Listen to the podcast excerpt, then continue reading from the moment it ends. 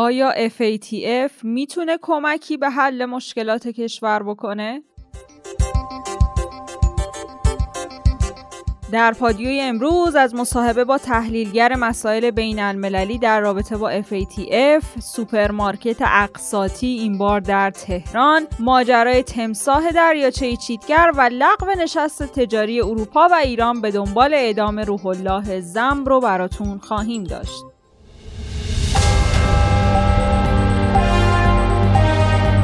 ما هر شب ساعت 8 پادیو رو به صورت تصویری براتون در یوتیوب منتشر میکنیم و برای اینکه بتونید ویدیوها رو از اونجا بگیرین، زدن دکمه سابسکرایب و زنگوله رو فراموش نکنید. لایک و حمایت شما باعث دلگرمی ماست. لینک یوتیوب رو هم در کپشن براتون قرار دادیم.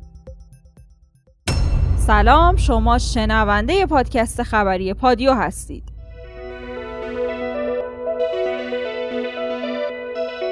تمدید مهلت بررسی FATF در مجمع تشخیص مصلحت نظام. رهبر معظم انقلاب با درخواست دولت برای تمدید مهلت بررسی لوایح FATF موافقت کرده. این خبر رو لعیا جنیدی، معاون حقوقی رئیس جمهور داده. هفته پیش هم محسن رضایی، دبیر مجمع تشخیص مصلحت نظام، از نامه دولت به رهبر معظم انقلاب در همین باره خبر داده بود. جنیدی، معاون حقوقی رئیس جمهور، گفته در نامه‌ای به مقام معظم رهبری ضمن ارائه پیشنهاداتی حقوقی برای پوشش دادن برخی دغدغه‌های اعضای محترم مجمع، درخواست تمدید مدت رسیدگی به لوایح باقی مانده مربوط به معاهدات FATF به عمل اومد که ایشون ضمن موافقت موضوع رو به مجمع محترم ارجاع دادن. البته بعد از انتشار این خبر، بازار تایید و تکذیب‌ها هم شروع شد. انصاری، عضو مجمع تشخیص، ضمن تایید خبر موافقت رهبر انقلاب، گفت که لوایح باید در مجمع با شرایط جدید مجدداً رسیدگی بشه. اما احمد توکلی و شبستری، دو عضو مجمع تشخیص مصلحت نظام، در رابطه با این موضوع اظهار بی‌اطلاعی کردند و گفتند که بعیده به صورت مجدد در دستور کار قرار بگیره. ما در این موضوع گفتگویی داشتیم با دکتر سید داوود آقایی، استاد دانشگاه و تحلیلگر مسائل بین المللی. دکتر آقایی، به نظر شما این بار که با دستور رهبر معظم انقلاب لوایح FATF مجدداً در دستور کار مجمع تشخیص مصلحت نظام قرار گرفته، میتونیم امیدی به تصویب اونها داشته باشیم و آیا تصویب اونها در شرایط فعلی به نفع کشوره؟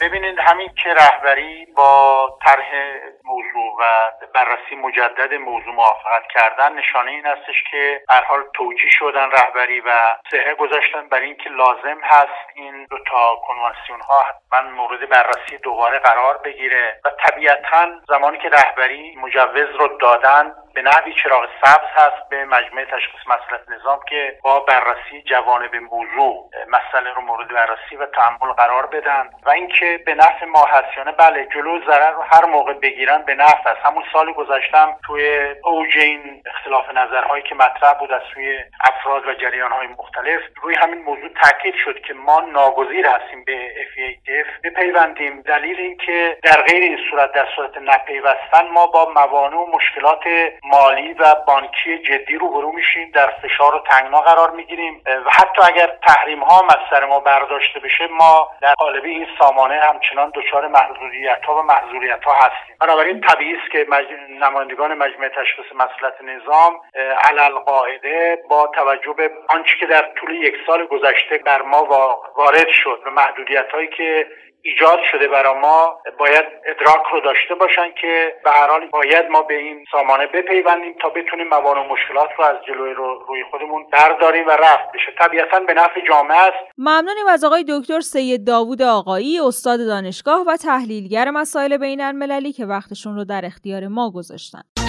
تشکیل پرونده برای همکاران داخلی آمد نیوز. دادستانی تهران طبق اطلاعیه‌ای اعلام کرده اجرای حکم روح الله زم بعد از ابلاغ به وکیل متهم و رعایت کلیه ضوابط و مقررات از جمله ملاقات اعضای خانواده ایشان برای چندمین بار در روز قبل از اجرای حکم صورت گرفته. توی اطلاعیه دادسرای تهران تاکید شده که تا الان پرونده برخی از مرتبطین زم در داخل کشور هم با کیفرخواست به دادگاه ارسال شده و پرونده برخی دیگه از متهمین در دادسرا مفتوحه.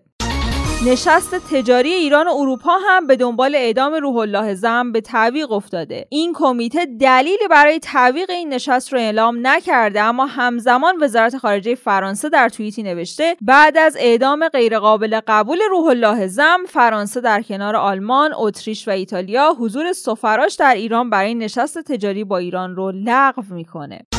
کامیل احمدی به 9 سال حبس محکوم شده. کامیل احمدی عنصر دوتابعیتی ایران انگلیسی که در پوشش پژوهشگر مسائل اجتماعی در کشور فعال بوده، با حکم بدوی شعبه 15 دادگاه انقلاب به 9 سال حبس و پرداخت جریمه نقدی به مبلغ 600 هزار یورو محکوم شده. نامبرده متهم به تحصیل مال نامشروع حاصل از همکاری و اجرای پروژه‌های مؤسسات برانداز در کشور. البته لازم به ذکر چند وقت پیش روایت‌های متعددی مبنی بر آزار و اذیت و تجاوز کامیل احمدی به برخی از فعالین حقوق زنان و همکاران پژوهشیش در فضای مجازی به صورت گسترده منتشر شد. البته این حکم مربوط به جرایم امنیتی کامیل احمدیه و ارتباطی با پرونده های تجاوزش نداره.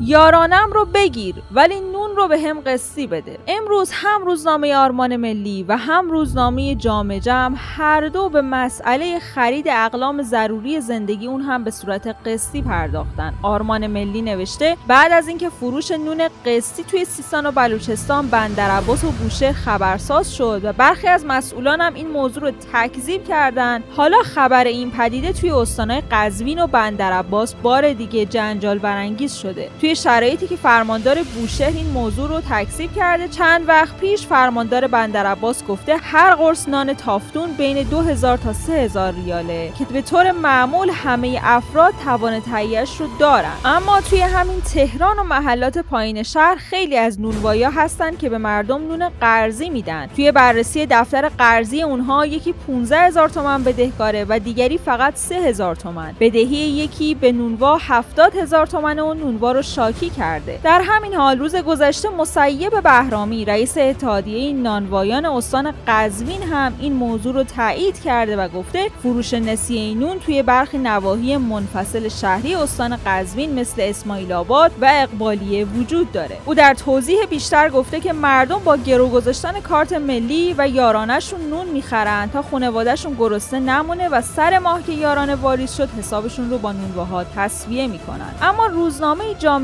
هم نوشته تفاوت‌ها زیاده، هم در ابعاد مغازه‌ها، هم رنگ کالاهایی که توی قفسه‌ها هست. حتی بوی مغازه‌ها توی بالاشهر و پایین شهر با هم فرق می‌کنه. توی بالاشهر برندهای متنوع ایرانی و خارجی تو قفسه‌ها نشسته، اما پایین شهر برندهایی دیده میشه که نامشون برای همه آشنا نیست. در برخی از مغازه‌ها پنیر و تخم مرغ رو قصی می‌خرن و توی تعداد دیگه هزینه آب معدنی‌های 60000 تومانی و کنسروهای خاویار پیش پرداخت میشه. البته یکی از کاربرا در شبکه‌های اجتماعی نوشته روزنامه صدا و سیما در حالی از پدیده خرید نسیه مردم مینویسه که تلویزیون چند وقت پیش فروش نان قصی در سیستان و بلوچستان رو تکذیب کرده بود.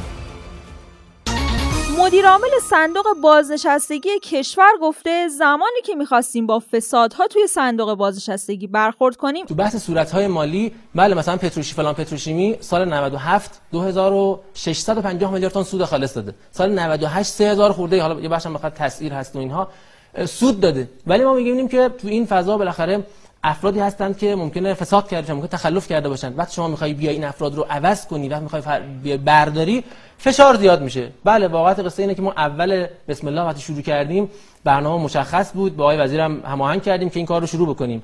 بعد از یه مدتی انقدر فشارها سنگین شد از نمایندگان مجلس، از حتی بعضن مثلا افرادی که بالاخره دستگاه‌های مختلف بودن، تا نهایتا خود آقای رئیس جمهور در حقیقت فشار آوردن برای برکناری بنده. من فکر می‌کنم که شاید اگر که مثلا آقای وزیر بنده رو برکنار نمی‌کرد، احتمال داره شاید خود آقای رئیس جمهور آقای وزیر رو برکنار می‌کرد. یعنی موضوع اینقدر جدیه، بالاخره دومین صندوق بزرگ مالی کشوره.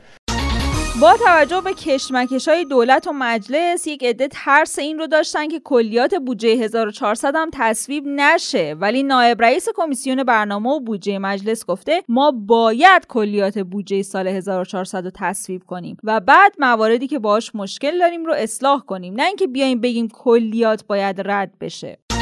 ماجرای تمساح توی دریاچه چیتگر چیه؟ روزهای اخیر یکی از گردشگرای دریاچه چیتگر اعلام کرده که موردی شبیه به تمساح رو توی این دریاچه مشاهده کرده. موضوعی که باعث نگرانی شهروندا شده. ولی فرهاد زندی، فرمانده یگان حفاظت محیط زیست استان تهران گفته بعد از وصول این خبر کارشناسای محیط زیست چند بار از عمق دریاچه چیتگر بازدید کردند ولی تا این لحظه موردی مشاهده نشده. قطعاً مشاهده کننده ها دچار اشتباه شدن چون تمساح یه حیوان دوزیسته و چندین ساعت در روز رو باید به ساحل بیاد و آفتاب بگیره. تنها در صورتی همین اتفاق ممکنه که این موجود توی سنین پایین توسط گردشگرا به این منطقه منتقل شه و به همین علت نمیتونه به خودی خود وارد این محدوده شده باشه.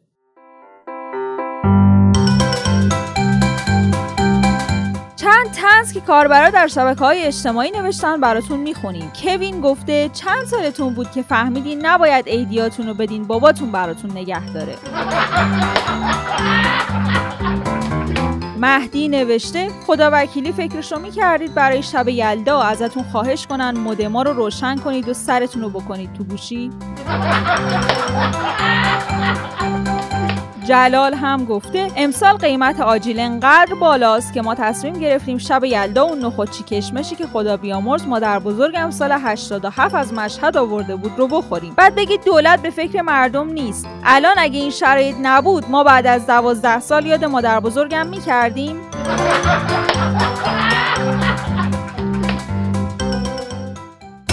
ممنون که امروز همراهمون بودید. تا فردا عصر خدا نگهدار.